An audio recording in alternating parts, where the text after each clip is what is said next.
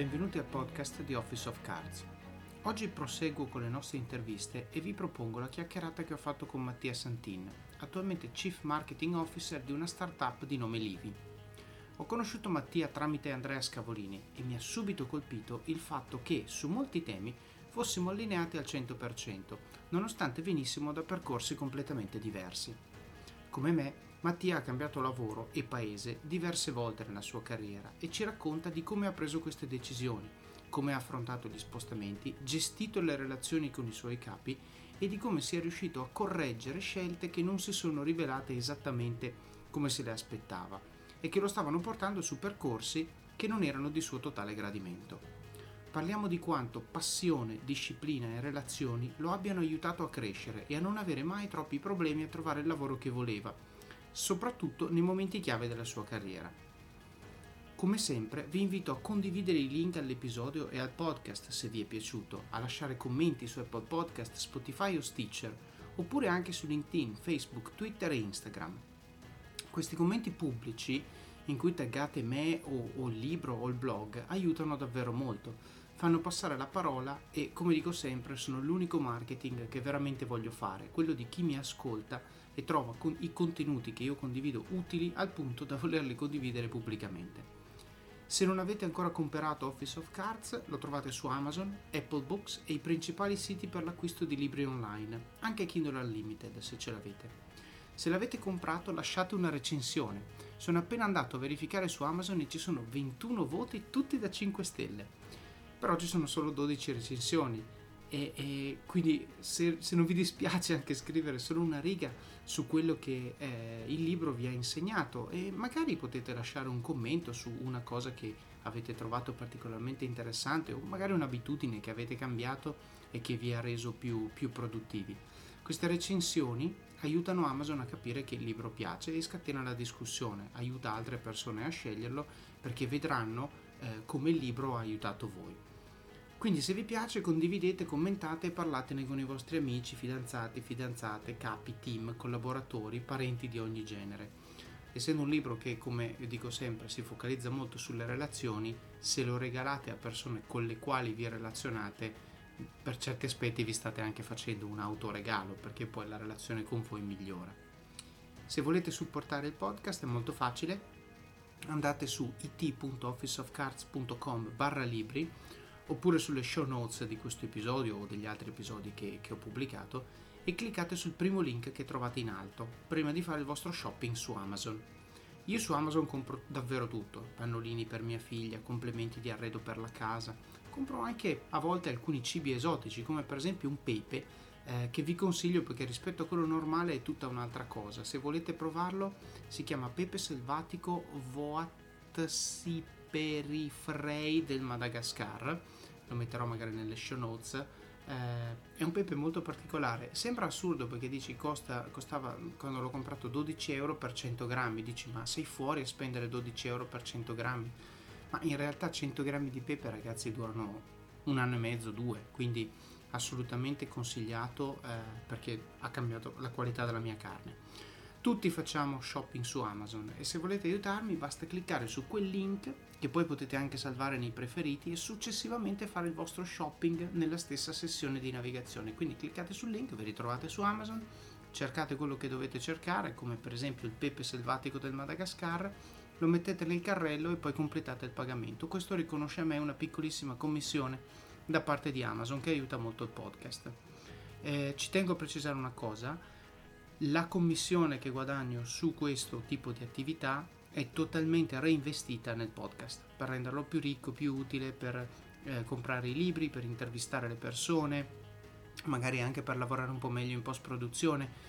Quindi eh, state semplicemente, se vi piace il podcast, i soldi che spendete su Amazon tramite questi link di affiliazione servono a rendere il podcast migliore, non certo a rendere me più ricco.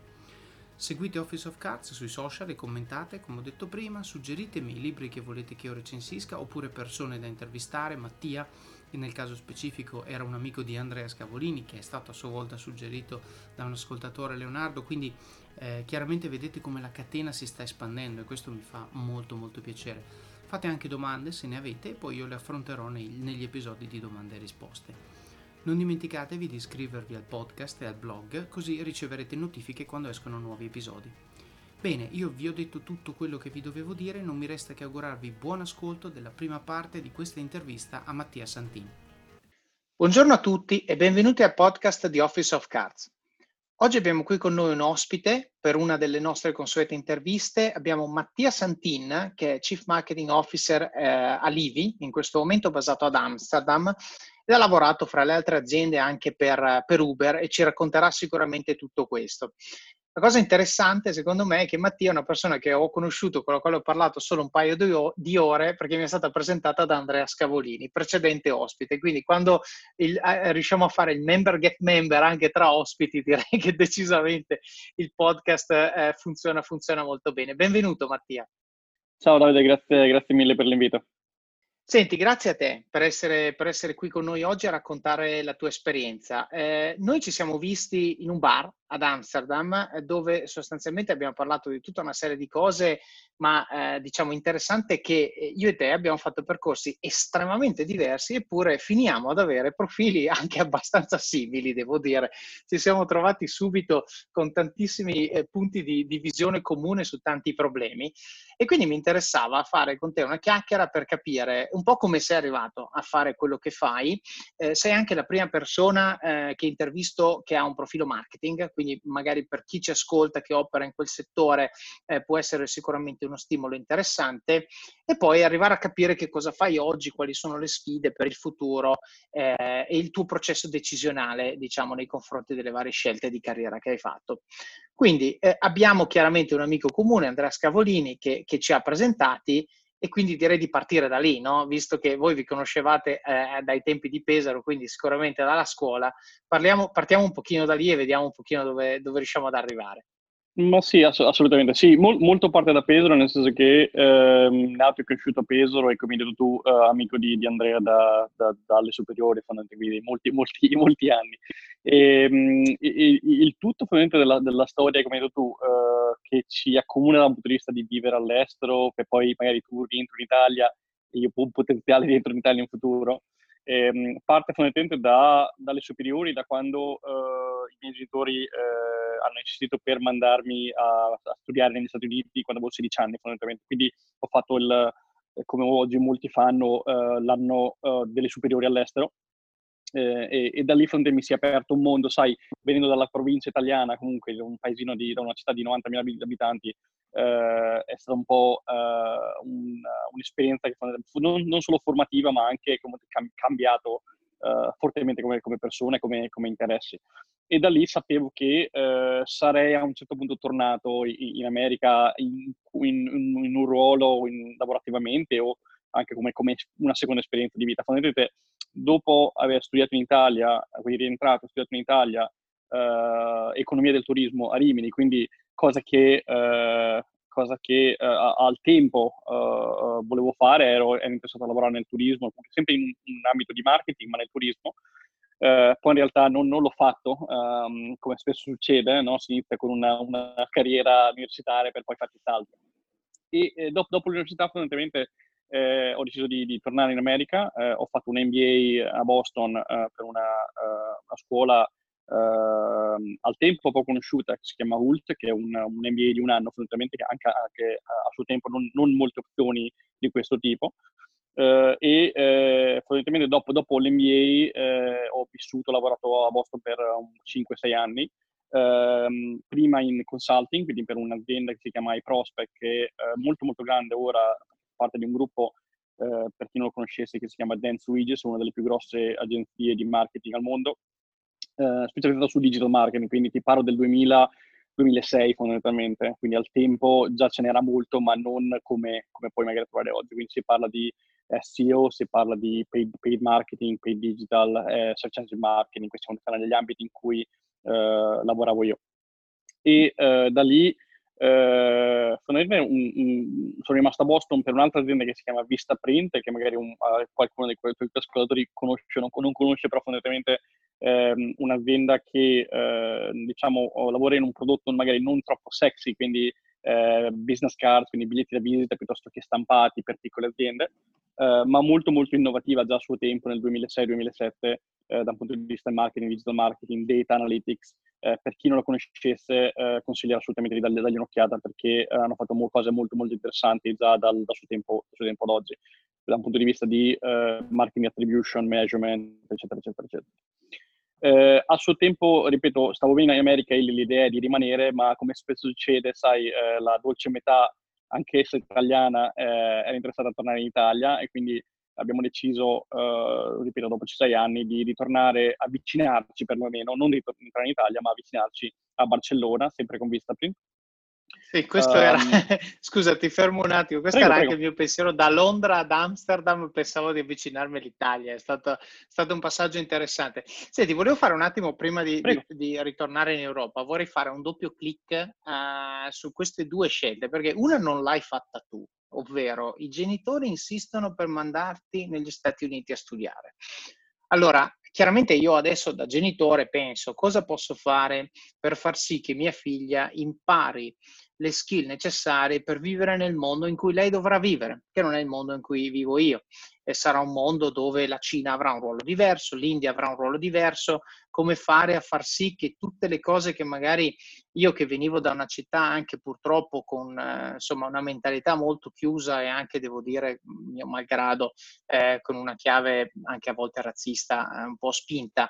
Eh, come fare a far sì che certi concetti eh, diciamo il concetto di integrazione il concetto di rispetto il concetto semplicemente anche di comprensione delle altre culture eh, sia parte sia neanche parte di cosa ci devi pensare cioè non ci devi pensare ce l'hai No? Quindi banalmente se tu metti una persona in una classe dove c'è il cinese, il ragazzo di colore, il ragazzo indiano, eh, non ti poni il problema che uno è meglio dell'altro, cioè ma te, loro sono persone, punto, e allora a questo punto non ci sono problemi. Qui dico, i tuoi genitori hanno fatto il pensiero per te, hanno detto, senti Mattia, vai eh, negli Stati Uniti così ti apri la mente, tutta una serie di ragionamenti sani, ma la mia domanda è questa, e tu invece come l'hai vissuta? Come un'imposizione? Come, ah figata? Figata, bello, vado a farlo, ehm, anno di ferie, eh, così non ho il papà in mezzo alle balle. Cioè, qual era il tuo mindset? Perché poi, qualche anno dopo, la scelta l'hai fatta tu consapevolmente. Quindi a quel punto hai detto, no, adesso vado a fare l'NBA, vado a Boston, eccetera, eccetera.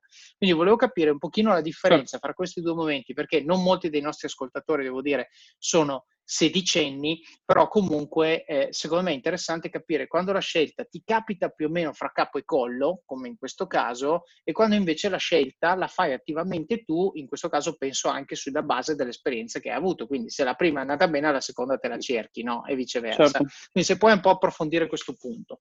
Come no, assolutamente. Eh, mh, ma ora ti dico, mh, il, il, pallino dell'andare in America a studiare è stato, eh, è stato un, nei miei genitori già da, prima di me, fondamentalmente. Mio fratello ha fatto la stessa esperienza e mia sorella, eh, 13 anni più piccola di me, ha fatto la, la, stessa esperienza anche lei. Quindi tre figli, tutti e tre in America. Il, il concetto è, è semplice. E, e cos'era? Cioè, un anno? Scusa, per capire, hai fatto un anno? Un anno. O un periodo più... La okay. quarta superiore. Ok. La quarta superiore.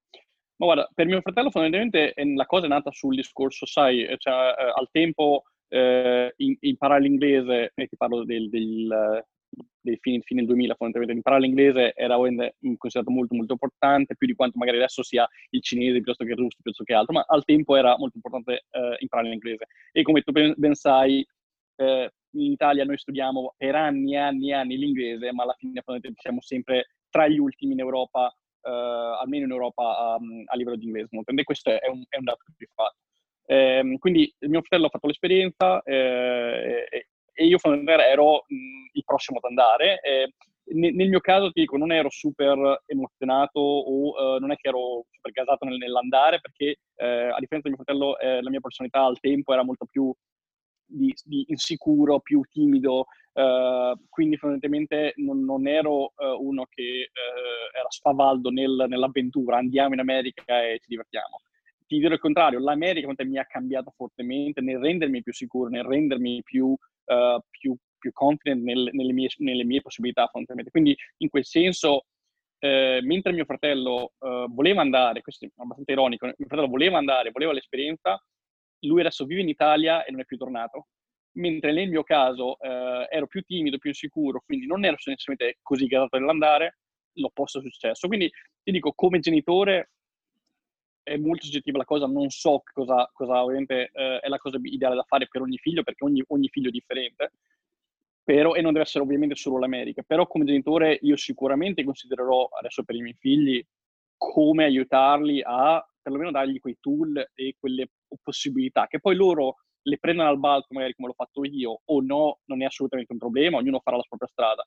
Nel mio caso mi ha dato ovviamente una, una marcia in più, non te lo nascondo, che poi non deve essere necessariamente l'America, assolutamente, non deve necessariamente essere l'inglese, può essere qualsiasi cosa, ma eh, il, mi, mi, fanno sempre un po' sorridere le persone che dicono, sai, voglio aprire gli occhi ai miei figli e eh, andiamo in vacanza alle Mauritius o alle Seychelles, no, per vedere posti diversi.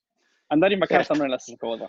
E, e, dico, lo dico senza alcun problema per gente che viaggia, è, è anche bello rispetto magari a stare eh, tutta la vita in Italia. E un conto è andare in vacanza uh, e vedere posti così, un, un altro è vivere il, il, il, posto da soli fondamentalmente come un'esperienza come quello che ho fatto io e come fanno molti, molti migliaia di persone in Italia tutt'oggi, perché è molto più uh, comune la cosa rispetto a quando l'ho fatta io fondamentalmente. Quindi certo, questo è dove mi eh, trovo. Se, dove... Secondo, me, secondo, me, su questo punto è molto importante eh, quello che hai detto tu, che è l'esposizione all'esperienza. Cioè quello è il discorso, non è tanto il fatto di dire io prendo una decisione o prendo un'altra decisione, ma il vero diciamo, la vera cosa importante è prendere una decisione consapevole. Nel momento in cui tuo fratello dice io vivo in Italia, sto in Italia, ma so cosa vorrebbe dire vivere negli Stati Uniti, in questo caso, o all'estero in generale, eccetera, eccetera, prendo una decisione consapevole. So cosa perdo, so cosa prendo e quindi prendo una decisione consapevole. Quello che invece è il, il, il, difetto, diciamo il problema, è quando tu invece prendi una decisione a priori, no? Tu magari i tuoi genitori ti dicevano vai negli Stati Uniti e tu dicevi no, ok? E non andavi. Poi gli Stati Uniti non sono per me, io voglio restare a Pesaro tutta la vita. Ecco, il fatto che tu resti a Pesaro tutta la vita senza a aver visto che cosa c'è fuori da Pesaro, secondo me è sbagliato, è limitante.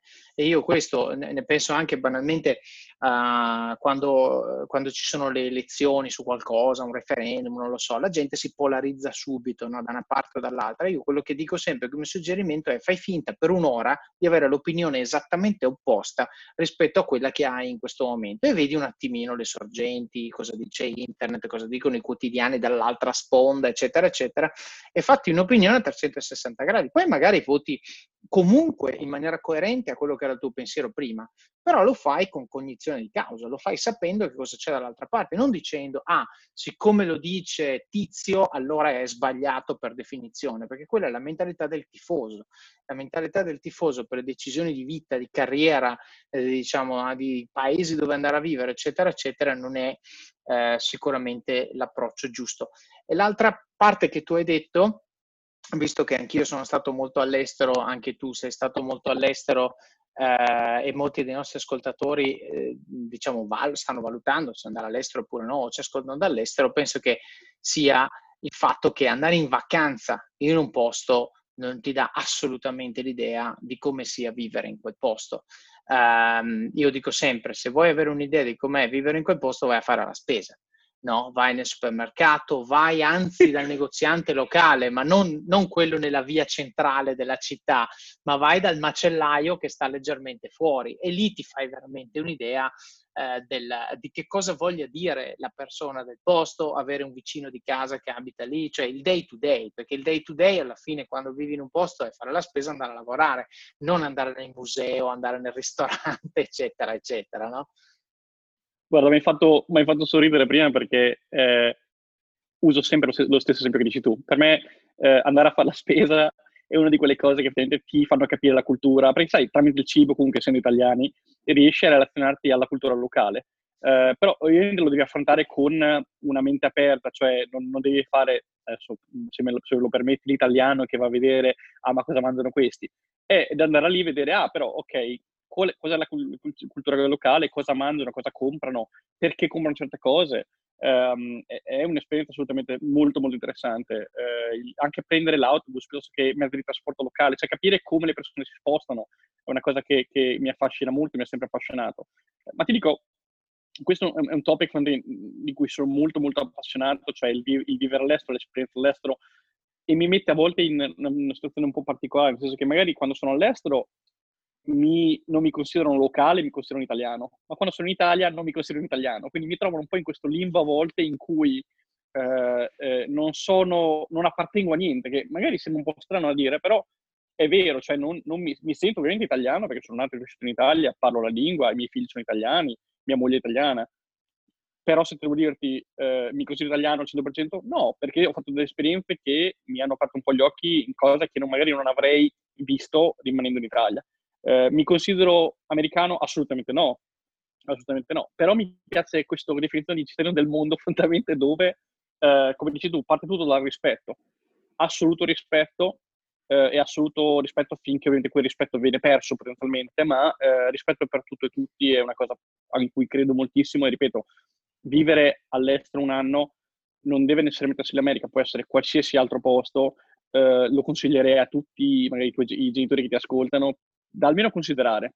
È una decisione molto difficile perché sai con tutti i rischi che, che, che, che ne capitano, ne vengono del mandare un figlio fuori per 12 mesi, eh, però è, una, è, una, è, un, è un, un'avventura talmente formativa eh, che, eh, che, eh, sicuramente vale molto di più di comprare la macchina piuttosto che il motorino, piuttosto che eh, qualsiasi altra eh. cosa che magari è, materiale. Questo episodio è supportato da Scalable Capital, il tuo compagno ideale per iniziare a investire in modo semplice, sicuro e conveniente. Con oltre 600.000 clienti, Scalable è una piattaforma regolamentata e questo è molto importante ragazzi, perché vi offre una possibilità di investire in azioni, ETF e fondi partendo solo da un euro. Ma perché dovreste iniziare a investire? È semplice. Primo, l'inflazione, che se aumenta di questo passo diminuisce di molto il nostro potere di acquisto. Secondo, se pensate oggi che la pensione che avrete quando ci andate a 80 e passa anni vi permetterà di sostenere lo stile di vita che avete, beh, vi faccio tanti auguri. E il terzo, beh, per chi ne ha, i figli. Io ad esempio ho un fondo per le mie bambine, piani di accumulo per me, investimenti diversificati per obiettivi che hanno orizzonti temporali diversi. Con Scalable puoi dare forma ai tuoi obiettivi di investimento e sfruttare appieno il suo potenziale per far crescere i tuoi risparmi nel tempo. L'importante è iniziare per step e Scalable non ti permette solo di acquistare azioni o ETF, ma anche di imparare come funziona il mondo degli investimenti. Scopri di più su come Scalable può trasformare il tuo approccio agli investimenti visitando il link in descrizione. Ricorda, con Scalable il tuo viaggio finanziario può iniziare solo con un euro. Non aspettare, investi nel tuo futuro oggi stesso con Scalable Capital. Certo, Beh, guarda, io ti dico, ti dico questo, un ascoltatore un paio di mesi fa mi ha contattato perché sostanzialmente doveva riempire 6-8 mesi prima di iniziare il master di specializzazione. Mi chiedeva secondo te faccio questo, faccio quello. E io gli ho detto, ma se puoi, io ti suggerirei di andare all'estero e ehm, così migliori l'inglese, eccetera, eccetera. Poi magari il master vai a fare application fuori dall'Italia, vai in qualche paese a fare un'esperienza anche di quel tipo, tornando a quello che hai detto tu, dove poi devi vivere nell'ostello, nel dormitorio, quello che vuoi con gli altri studenti di quel posto, quindi dove italiani magari ce ne saranno pochi, devi, devi andare a fare la spesa lì, eccetera, eccetera. E, e, sostanzialmente lui mi ha scritto un paio di mesi dopo dicendo sono a Londra, mi, hanno, mi, sono appena trovato un lavoro, lavorerò qui per sei mesi e dopodiché andrò a fare il master in Danimarca o in Svezia. Ecco, bene, ottimo. Quella persona sicuramente andrà a fare esperienze che lo arricchiranno molto e poi dovesse decidere di tornare in Italia, lo decide con consapevolezza e si porta a casa un bagaglio, perché il consiglio che io gli ho dato, lui ha detto io so che alla fine voglio tornare nella mia regione e fare un lavoro qui, dare un contributo. Bene, allora questo è quello che tu sai oggi, che tu senti, sapendo quello che sai ed essendo quello che sei. Quindi sulla base delle tue esperienze oggi tu trai questa conclusione. Perfetto. Quello che io ti dico è, se tu fai altre esperienze, innanzitutto allarghi i tuoi orizzonti e magari domani ti trovi a preferire una cosa diversa. Ma se così non fosse, quindi se in realtà tu dicessi, io vedo che tutta la mia vita, adesso ho fatto dieci anni all'estero, ma l'obiettivo della mia vita è comunque tornare nella mia regione e fare quello che volevo fare, quello che io gli ho detto è, sarai una persona che ha talmente tanto di più da offrire che comunque sia, farai la differenza molto di più che non con la sola passione, che pure è importantissima, però se tu metti sul campo il fatto che sei nato e vissuto sempre lì, per carità, bellissima storia di, di, attaccamento al territorio, però quello che tu puoi offrire è gioco forza limitato, così come la tua capacità di comprendere le altre persone, perché tu sei stato esposto solo a determinati tipi di, di profili e di esperienze. Se tu invece hai fatto qualche anno anche solo qualche mese all'estero, quando poi magari viene lì, adesso torno all'esempio di questo ragazzo, il danese di turno, tu gli dirai, ah sai, eh, ti che io sono stato a Copenaghen, ah sì, io abitavo lì, abitavo là. Cioè, sei una persona molto più ricca che ha molto di più da, da, offrire.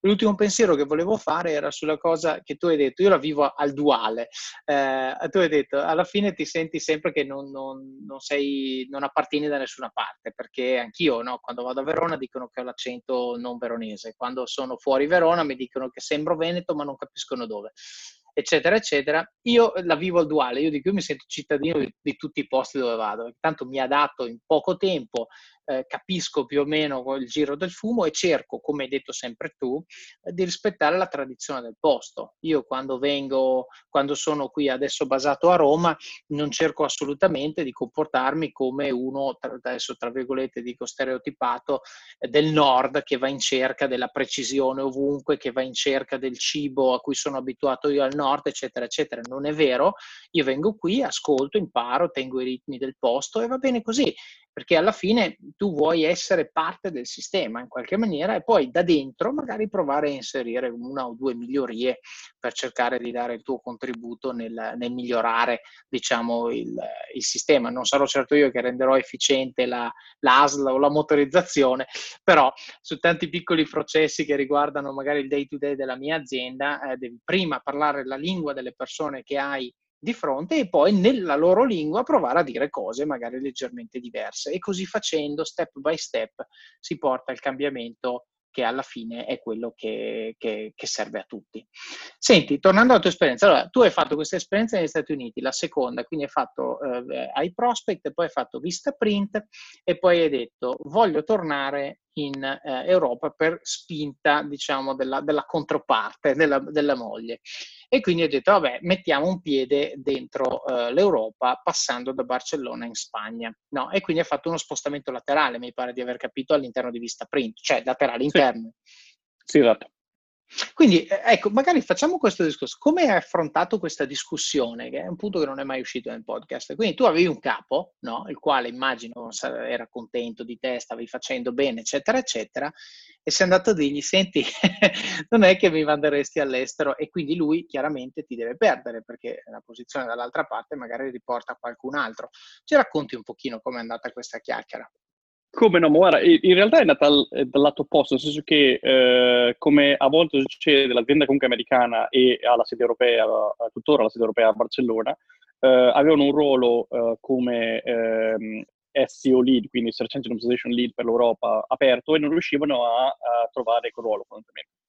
E eh, a, al tempo ehm, la disciplina di SEO eh, c'era già in Europa, non era magari così comune eh, come in America eh, e fondamentalmente questo ruolo era, era aperto e, eh, e, me l'hanno proposto. Eh, sai, tu sei europeo, il ruolo sarebbe a Barcellona, sei disposto a, a spostarti. E ripeto, la, mia, la prima, prima, risposta è stata no, guarda, io sto benissimo qui, mi piace, sono solo qui, la mia idea era addirittura, pensate, di, di prendere la carta verde, di, di rimanere in, in America per, per anni e anni e anni. Um, un po' la proposta e un po', ripeto, la, la conversazione con mia moglie, la mia ragazza, mia moglie ora, eh, di, eh, che, mh, dal suo punto di vista eh, sai, eh, era pronta per un rientro in, in, in, Europa dopo anche lei tre anni e mezzo, quattro anni in America, ehm, dove eh, non, lei non si è trovata così bene come sono trovato io. È, è, molto importante, sai, in tutte queste cose trovare una partner con, che ti capisce, ti supporta, perché sai, è molto più difficile fare tutto, tutto da solo. Um, ma nel, nel, certo. mio caso, nel mio caso fondamentalmente e c'era questa opportunità, eh, ne ho discusso con, con, la mia ragazza, mia moglie ora, e eh, abbiamo preso questa decisione. Quindi è stato un po' tutto abbastanza naturale, eh, iniziato da, da Vista Print. La cosa ovviamente che mi ha venduto nel, nel, nel, prendere questa opportunità è una visita, mi hanno fatto di andare a Barcellona per esplorare l'ufficio, la città, eccetera, eccetera. Sai, per chi, per chi è stato a Barcellona mi capisce, è ovviamente una delle città eh, eh, migliori eh, dove vivere in Europa da un punto di vista di clima, di cibo, specialmente per, per italiani. Eh, sai, dopo 5-6 anni a Boston eh, con meno 17, meno 20 d'inverno, eh, andare a Barcellona sembrava abbastanza allettante come cosa. Quindi ti dirò, è stata meno una scelta professionale, più una scelta, penso, eh, personale e di, di famiglia, Um, però ovviamente c'era la possibilità di, avere, di, di, di gestire persone, quindi di un, di un, ruolo leggermente anche più alto come scope. Quindi eh, era un po' una, sai, giust, l'opzione giusta al, al tempo giusto. Certo, però quindi questo è l'angolo secondo me interessante, cioè tu sei andato a risolvere un problema che l'azienda aveva, cioè tu hai fatto in modo che la risoluzione del tuo problema, del tuo need di rientrare in Europa, matchasse con il fatto che loro avevano la posizione aperta che tu eri qualificato per fare eh, aperta e non riuscissero a fillarla. Quindi secondo me ci sono um, un paio di insegnamenti importanti. Uno, eh, sempre essere consapevoli del fatto, io lo dico sempre, in ogni negoziazione conta zero quello che vuoi tu e 100% quello che vuole l'altra parte. Quindi in questo caso tu hai detto, va bene, io coincidentalmente voglio tornare in Europa, ma ve lo faccio come favore, perché in realtà eh, quello che voglio fare è aiutare voi a risolvere il problema del fatto che manca l'SEO lead. Uh, e questo chiaramente pone tutta la trattativa da un punto di vista dove puoi chiedere cose come per esempio la preview trip, cioè dire ragazzi ragazzi mi dovete convincere che Barcellona è una scelta, non è che no, punto e basta e io vado così. Quindi calare subito. E questo è importante perché molte persone eh, che magari non, non hanno fatto tante negoziazioni nella loro vita tendono ad avere una visione molto, eh, diciamo, autocentrica del problema. Quindi come lo vedo io, lo vede lui e quindi, eh, diciamo, gli pongo il problema esattamente come lo vedo io. E questo però potrebbe non essere rilevante per la controparte e conseguentemente porta la negoziazione sul punto di vista di parità o addirittura di svantaggio per, per noi.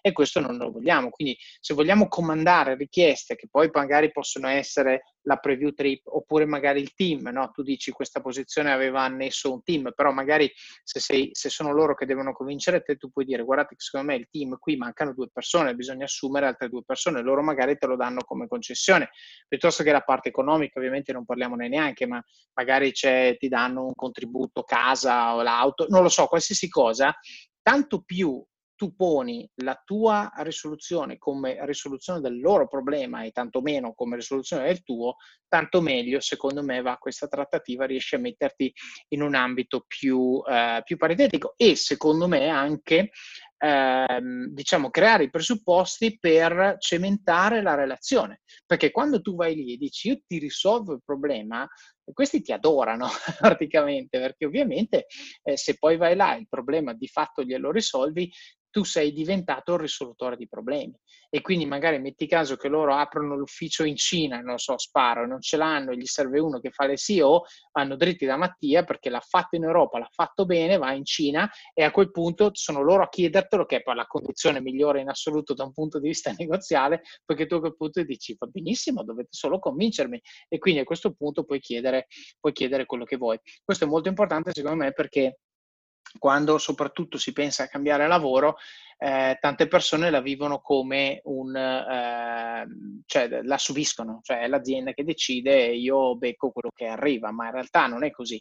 Tanto più vero quanto più quello che tu sei e hai da offrire è unico e questo è molto importante. Torniamo al discorso che abbiamo detto prima, eh, se tu hai inserito quell'esperienza, quella cosa che può essere una competenza tecnica, un corso che hai fatto, una lingua che sai parlare, qualsiasi cosa che la maggior parte delle persone che hanno la tua qualifica politica non hanno, a quel punto tu sei una mosca bianca perché tu, stai, tu giochi una carta che se rilevante ai fini della presa di quella decisione ti dà 10 marce in più, non una eh, chiaramente deve essere rilevante. Se tu dici io sono bravo a tagliare le carote, forse per le SEO non c'entra niente. Se però tu dici io ho fatto questo tipo di esperienza e conosco l'azienda e sono sei mesi che avete la posizione aperta, non l'avete fillata, forse è il caso che consideriate me per questa posizione. Quindi eh, questi aspetti secondo me sono, sono interessanti eh, da, da, da, condividere perché eh, tante volte poi ci troviamo a negoziare aumenti di stipendio, promozioni, cambi di lavoro, eccetera, eccetera. È importante capire che eh, la discussione non è cioè non è la discussione che viene fatta bene, ma è la preparazione alla discussione, quindi la creazione del contesto che mi rende praticamente l'unica scelta sensata e quindi quando io sono l'unica scelta sensata posso chiedere magari qualcosina di più e le aziende tendono, tendono a concedere. No? Guarda, se, se, mi, se, mi, permetti, è giusto per espandere su questo, questo, commento perché è assolutamente corretto, ehm, eh, io fondamentalmente dico sempre, il, il, principio base è eh, la passione, cioè tu devi fare qualcosa di cui sei appassionato e, e, non, e non, cioè, e non, è... Eh, se, se, fai qualcosa di cui sei appassionato, che sia, che sia da SEO a marketing, a data analytics, a fare l'agricoltore, quello ovviamente è, è la, la, la, parte base. E sembra un cliché, ma molte persone pensano prima a dove ci sia lavoro e poi pensano a cosa mi piace fare. Quindi quella è una cosa importante e per me, ripeto, digital marketing ho avuto la fortuna di iniziare in qualcosa di cui ero appassionato fondamentalmente. Due, capire il tuo valore e, e capire come il valore matcha la domanda, la domanda fondamentalmente. Cioè nel, nel, nel mio caso lì, eh, eh, io mm, ti dico, mh, mm, spesso uh, guardo LinkedIn per dirti un esempio uh, una o due volte al giorno e guardo, guardo i, i, i, ruoli che, che vengono aperti, i, le job description, cosa cercano, non perché eh, cerco di cambiare lavoro in continuazione, perché ovviamente no, però per capire il mercato dove sta andando e che cosa viene ritenuto importante. Ed è lì, e la cosa fondamentale è capire se la mia passione, quello in cui io sono bravo o in cui, di cui mi piace fare, eh, si riscontra su cosa chiede il mercato. Perché se, se ovviamente le due cose matchano, allora sei a cavallo poi ovviamente hai un peso decisionale dal punto di vista di negoziazione molto molto più, più, più ampio, puoi chiedere molto più cose e quello come dici tu è fondamentale. E, e l'esempio tu di vista print era, eh, era, perfetto, infatti io sapevo in quel caso che eh, loro avevano bisogno di, di, me più di quanto io avessi bisogno di loro e quello è il posto in cui ti vuoi trovare ovviamente in ogni negoziazione e in ogni cambio di lavoro, in ogni cambio di ruolo, eccetera, eccetera, eccetera. Eh, però parte il 90% dalla preparazione, quindi da capire il contesto in cui sei, di cosa ha bisogno l'azienda, di, in cosa l'azienda fa fatica, eh, quali altre aziende ci sono e di cosa loro cercano, per capire se, ripeto, il tuo peso eh, di negoziazione è alto o no e eh, quanto puoi spingere, eh, puoi spingere la discussione. Poi che poi tu lo debba o non lo debba fare, ci sono molte persone che sono molto a, suo, a proprio agio con il negoziare, con eh, magari chiedere, chiedere, chiedere, e altre che sono molto più tranquille, molto più tra virgolette, rispettose dell'azienda o comunque si, si hanno questo rapporto con l'azienda che è molto più eh, personale e quindi no, si, si, identificano molto più nell'azienda che non la vedono come una negoziazione più come una relazione. Questo, ripeto, è molto soggettiva la cosa, però partire dalla preparazione per capire la passione, il peso nel mercato e cosa chiede il mercato o l'azienda è fondamentale eh, per poter prendere la decisione che poi viene, verrà massimizzata dal punto di vista di di uh, learning, di uh, ovviamente di pacchetti, di, carri- di, di, di carriera, di, next step, fondamentalmente sono, sono assolutamente fondamentali. Certo, ma in realtà faccio anche uno step ulteriore. Eh, come hai detto giustamente tu, ci sono quelli che chiedono, chiedono, chiedono e quelli che magari rispettano un pochino di più i tempi che detta l'azienda. Ma se tu fai esattamente quello che abbiamo appena detto, quindi hai sempre focus su cercare di eh, allineare il tuo contributo a ciò che è importante per l'azienda, è facile che tu non debba neanche chiedere.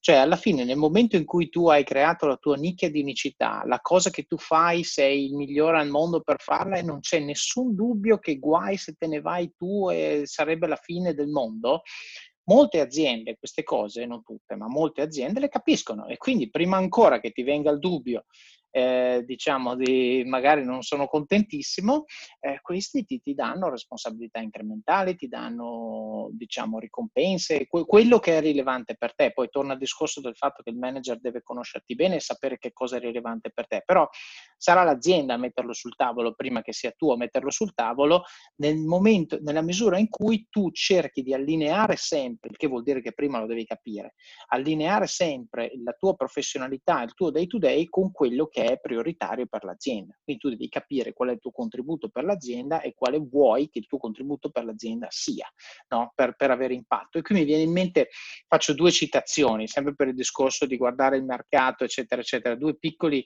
gag che ho sentito in due podcast. Il primo, Gary Vaynerchuk, molto famoso, eh, diciamo autore, podcaster, tuttologo, sommelier, eccetera, eccetera, che lui ha detto se tu eh, dieci anni fa eh, lanciavi un blog e un account Instagram, non so neanche se c'era Instagram dieci anni fa, però il concetto era questo, su Black Panther, per nove anni saresti stato eh, definito un pirla. Adesso Gary è molto anche, diciamo, vocale, non ha usato la parola pirla, però questo è il concetto, eh, perché dice? Perché Black Panther non se la, eh, sostanzialmente non se la fila nessuno, è un supereroe che non conosce nessuno, chi se ne frega, però avresti avuto probabilmente un culto, magari di 20.000 persone, 30.000 persone, che sono tutti quelli che al mondo adorano Black Panther in questo momento, che seguono te perché sei la massima autorità mondiale su Black Panther. Poi succede l'evento, l'evento catalizzatore, esce il film della Disney di Black Panther, della Marvel, e, e, sostanzialmente fa un billion di gross nel giro di un mese, il film che ha fatto di più in assoluto, ecco che improvvisamente tu puoi dettare legge per quanto riguarda fare, per esempio, merchandising, fare marketing, affiliazione e quant'altro, perché tu sei la massima autorità mondiale su Black Panther. No? Quindi anche lì, come hai detto tu, se c'è la passione, tante volte la passione su una nicchia devi poi andare a beccare il momento giusto. In questo caso uno potrebbe pensare è fortuna. Non è fortuna perché se tu guardi esattamente i dettagli del deal con cui Disney ha comprato Marvel, ha comprato i diritti praticamente per tutti i supereroi, escluso Spider-Man perché era già venduto a Sony per, per qualche altro film per un po' di tempo. Però la gran parte era lì. Quindi se tu poi sei appassionato di un supereroe che non conosce nessuno, ma tu sei appassionato, coltivi la tua passione, poi il modo per monetizzarla sicuramente, sicuramente lo trovi. L'altra citazione che voglio fare, e questo riguarda la passione, ma riguarda anche la disciplina, perché io sono profondamente convinto che quando tu hai queste due cose praticamente hai già vinto, prima ancora di cominciare, riguarda un episodio di un podcast di Tim Ferris dove la persona intervistata si chiamava Ann Miura Ko, che è di origine giapponese, ma è una venture capitalist americana, Uh, I genitori giapponesi, Giappone, Giappone serio, non Giappone finto, erano proprio quelli super rigorosi, super tradizionalisti, eccetera, eccetera. Sostanzialmente eh, ricordo l'episodio che le dissero quando tu vai a lavorare ricordati ogni cosa che fai domandati eh, qui lo, lo, dico in inglese poi c'è il tradurre what does it mean to be world class at doing what you're doing Ok, cioè fatti la domanda che cosa vuol dire essere il migliore al mondo nel fare quello che stai facendo.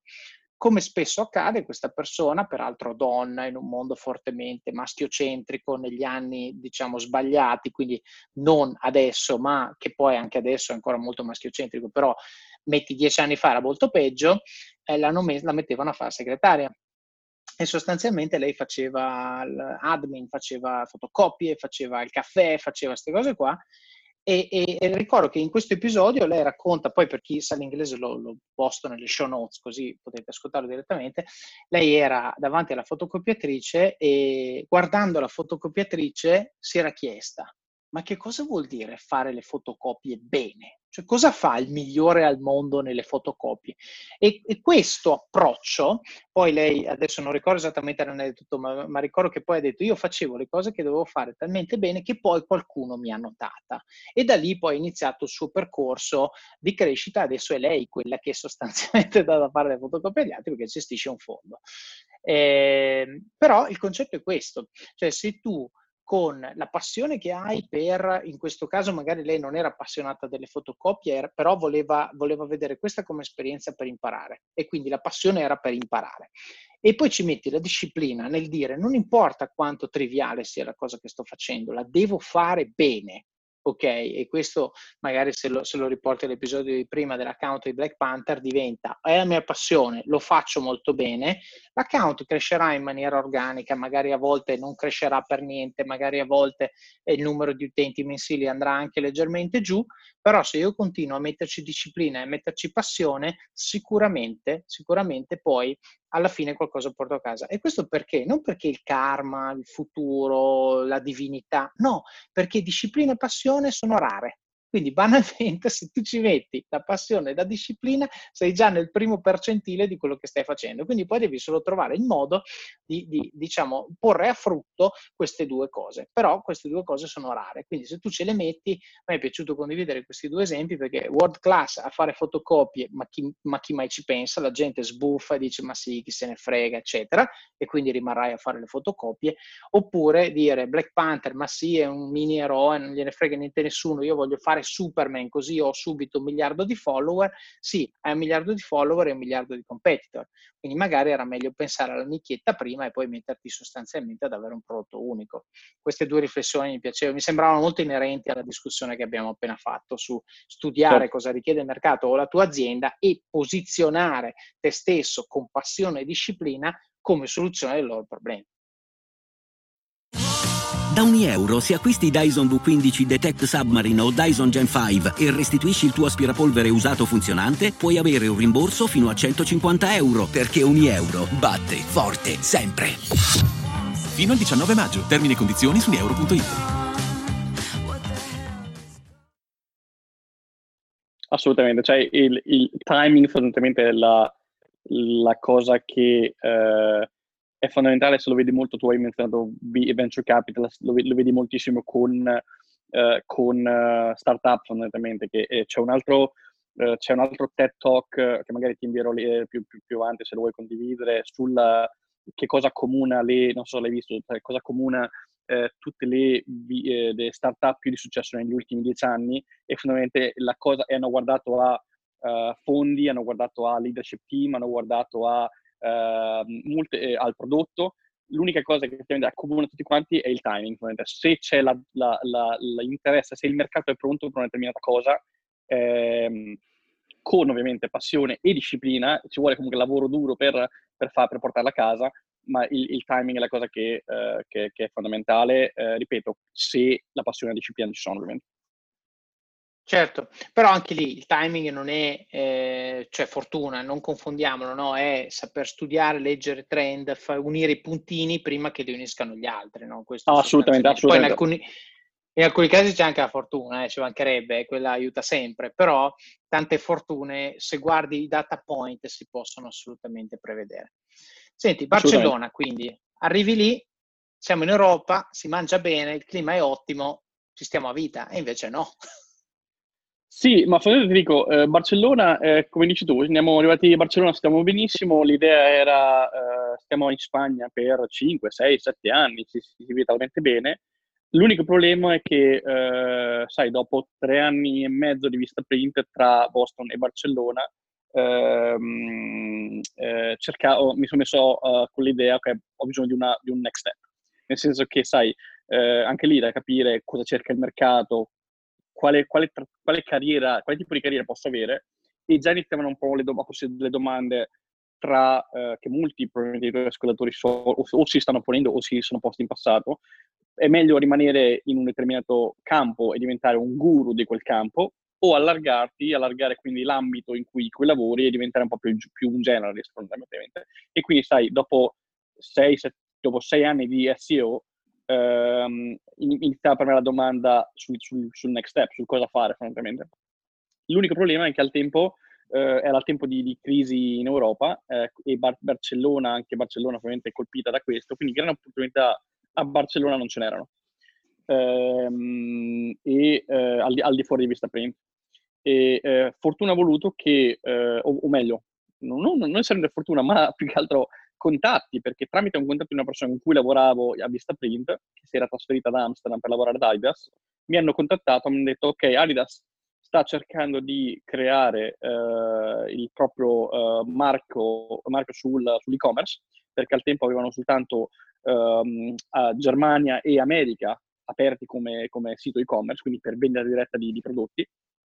Ti parlo di 2010-2011, Uh, e quindi volevano costruire fondamentalmente, lanciare siti globalmente per vendere prodotti in tutte le nazioni del mondo.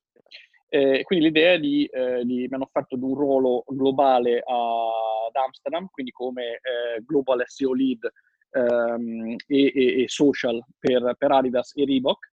Uh, e sai, l'offerta era talmente buona, quindi il marchio ovviamente, sai, appassionato di sport, uh, quindi e, anche lì era facile unire la passione con il bisogno quindi anche lì a un, a un punto di vista di negoziazione avevo ovviamente una, una, un buon, una buona situazione e, mi, e, e, e con, anche lì eh, con una discussione con mia moglie abbiamo, abbiamo, ci siamo guardati negli occhi e abbiamo detto guarda se l'offerta è irrinunciabile ci spostiamo.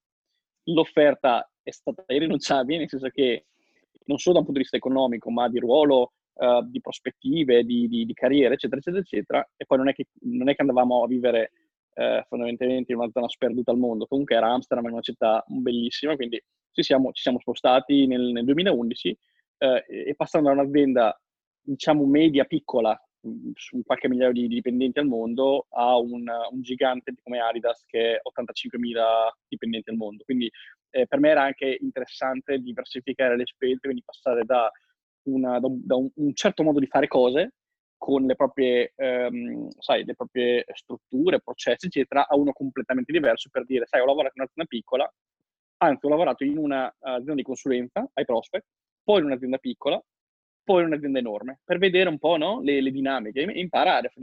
Imparare per me era, era eh, un po' il, la linea conduttrice di tutto quanto.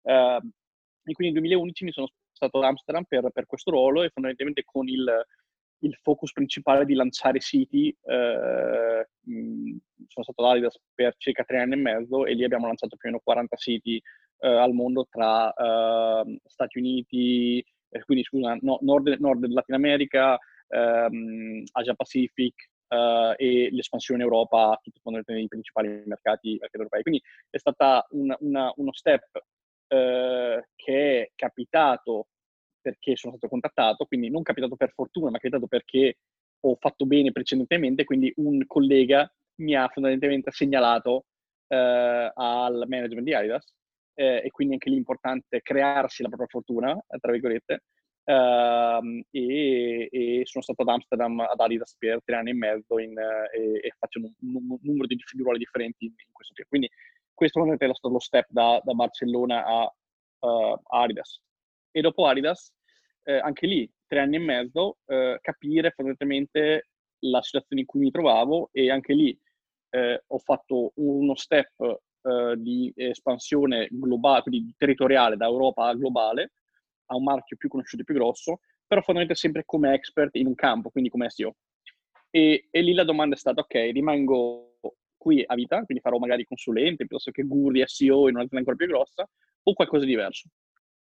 E, e lì l'idea è stata, ok, la decisione la prendo, la prendo io e, di, di, di uh, fare uno step da un punto di vista di, um, di, di, topic, quindi andare più generalist, semplicemente perché al tempo uh, vedevo che il mercato cercava più questi ruoli e in più uh, eh, mi sembrava più interessante semplicemente, più, più, più interessante da fare.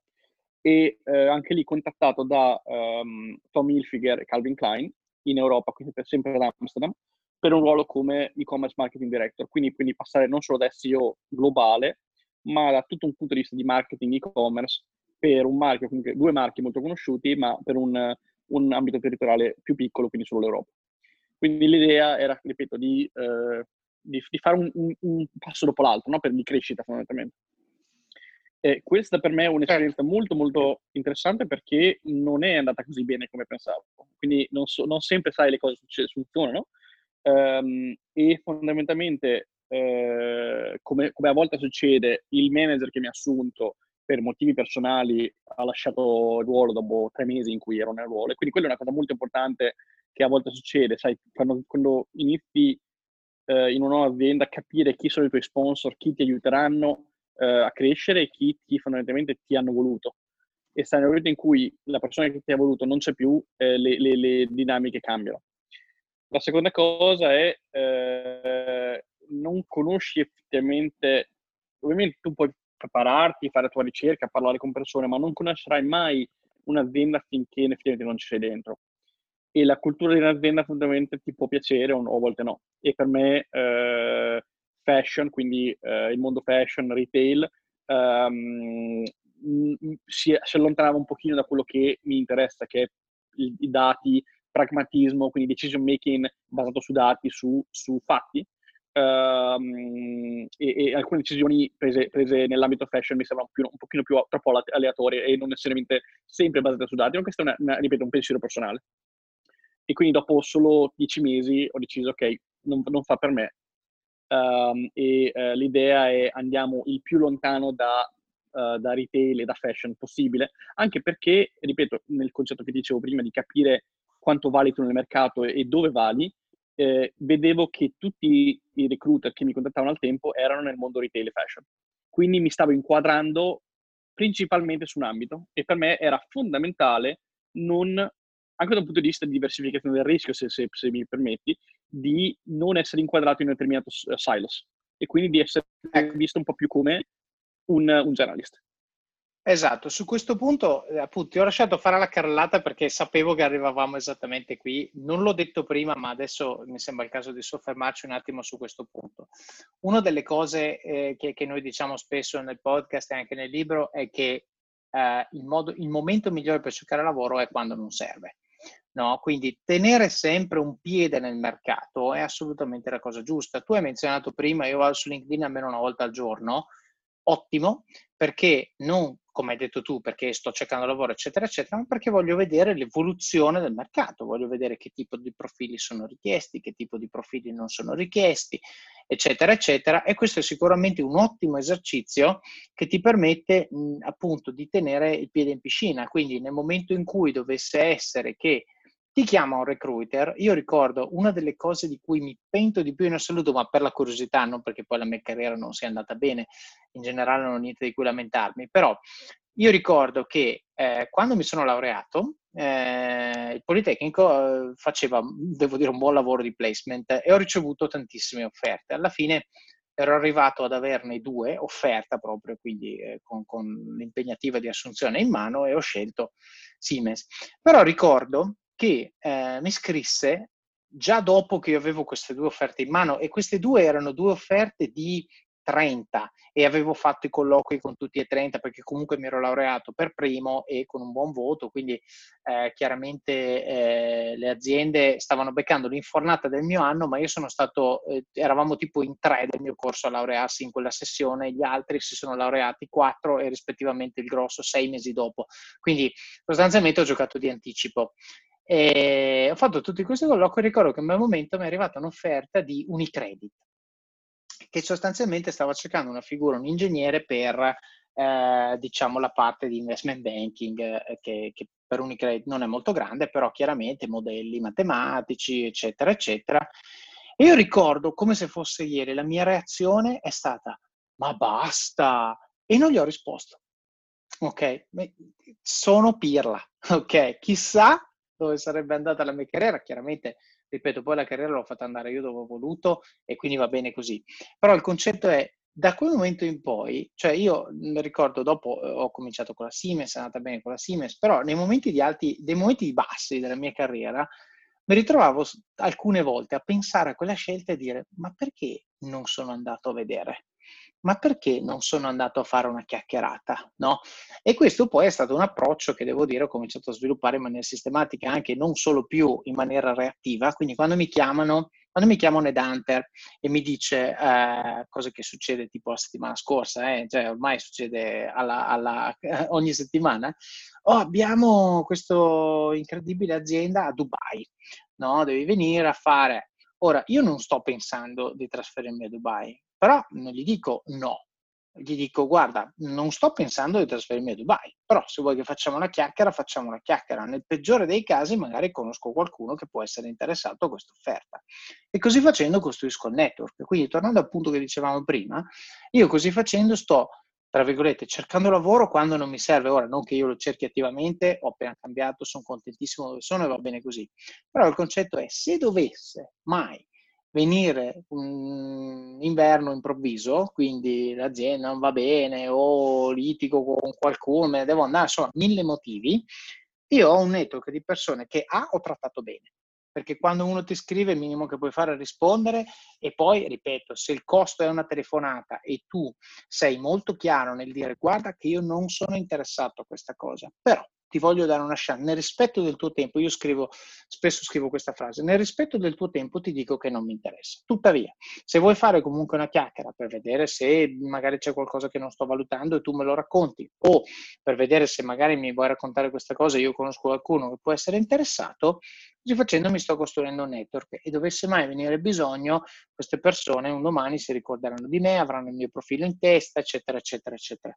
Questo è un aspetto molto importante. Un'altra cosa, che questo esula un po' da LinkedIn, è un, più, un po' più 1.0 come approccio, però io lo trovo molto efficace, è avere un dialogo abbastanza frequente, ovviamente il significato della parola frequente, poi ciascuno decide eh, che tipo di frequenza dare, eh, con, con gli headhunter. Chiaramente nel momento in cui sei in una posizione leggermente senior, cioè l'headhunter non è quello da chiamare quando ne hai bisogno, è quello da parlarci una volta ogni sei mesi, sapere come sta andando, sapere come non sta andando, sapere eh, quali sono i profili che eh, stanno, eh, diciamo, come sta cambiando il mercato, oppure come hai detto tu, sapere che il tuo profilo sta prendendo una piega fashion, perché magari tante volte nel day to day non te ne rendi conto, dici io faccio quello che faccio, poi in realtà eh, di fashion io faccio poco perché faccio e-commerce, ma se da fuori vieni percepito come fashion, il fatto che tu non ti senta fashion conta meno di zero. Quindi tornando a quello che dicevamo prima, eh, c'è il tema del fatto che conta la percezione altrui. Ora, siccome tu non sei nel mercato, non puoi sapere come ti percepiscono gli altri, i due modi migliori per farlo sono A, chiedere a chi lo fa di mestiere, quindi ogni tot, se hai un network di headhunter, pagare un aperitivo, un pranzo, qualcosa e chiedere, senti, ma come mi vedi il mio profilo rispetto ai lavori che hai adesso? Non che io stia cercando, ma dove pensi che potresti concettualmente piazzarmi? Oppure anche banalmente, pensi che il mio stipendio sia in linea con le medie di mercato per eh, quello che sto facendo, eccetera, eccetera. Questo ti permette di capire dove sei e il, il che ti dà sostanzialmente informazioni che possono essere utilizzate per prendere decisioni più consapevoli. E l'altra cosa da fare invece chiaramente è andare su LinkedIn, che ormai è il de facto standard per quanto riguarda tutte le job description esistenti, più o meno esistono lì, si vede come cambiano le cose, eccetera, eccetera. Anche lì, se tu vai one off, è difficile, secondo me, portare a casa un insight su dove sei, ma se tu veramente vai tutti i giorni con disciplina e oggi guardi tre job description e domani ne guardi altri tre, eccetera, eccetera, cominci a vedere il trend, cominci a vedere che magari eh, quando scrivevi Chief Data Officer cinque anni fa trovavi 10 job description, oggi ne trovi 900. Ok, allora se tu avevi beccato il trend dove passavi da 10 a 20, capivi molto prima degli altri che il trend sta andando da quella parte lì e quindi riuscivi a cavalcarlo e a essere magari tu uno dei candidati per queste posizioni invece che aspettare di arrivare a 900 e di essere uno dei 70.000 possibili candidati per quella posizione che non ha nessuna caratteristica distintiva eh, nella, diciamo, nei confronti di quel tipo di posizione. Quindi mi, mi interessava approfondire, diciamo, stressare questo punto perché un po' l'hai detto prima, LinkedIn sempre attivo, eccetera, eccetera. E ci aggiungo anche la componente networking con chi nel mondo del lavoro, sostanzialmente nel mondo della ricerca di lavoro, eh, ci opera, perché loro i trend li beccano subito e se hai un buon rapporto con loro, sostanzialmente ti aiutano a capire se il tuo CV sta prendendo una direzione coerente con la direzione in cui vuoi andare, oppure se in maniera inconscia stai prendendo una deriva che non è esattamente quella che tu vorresti dare al tuo CV.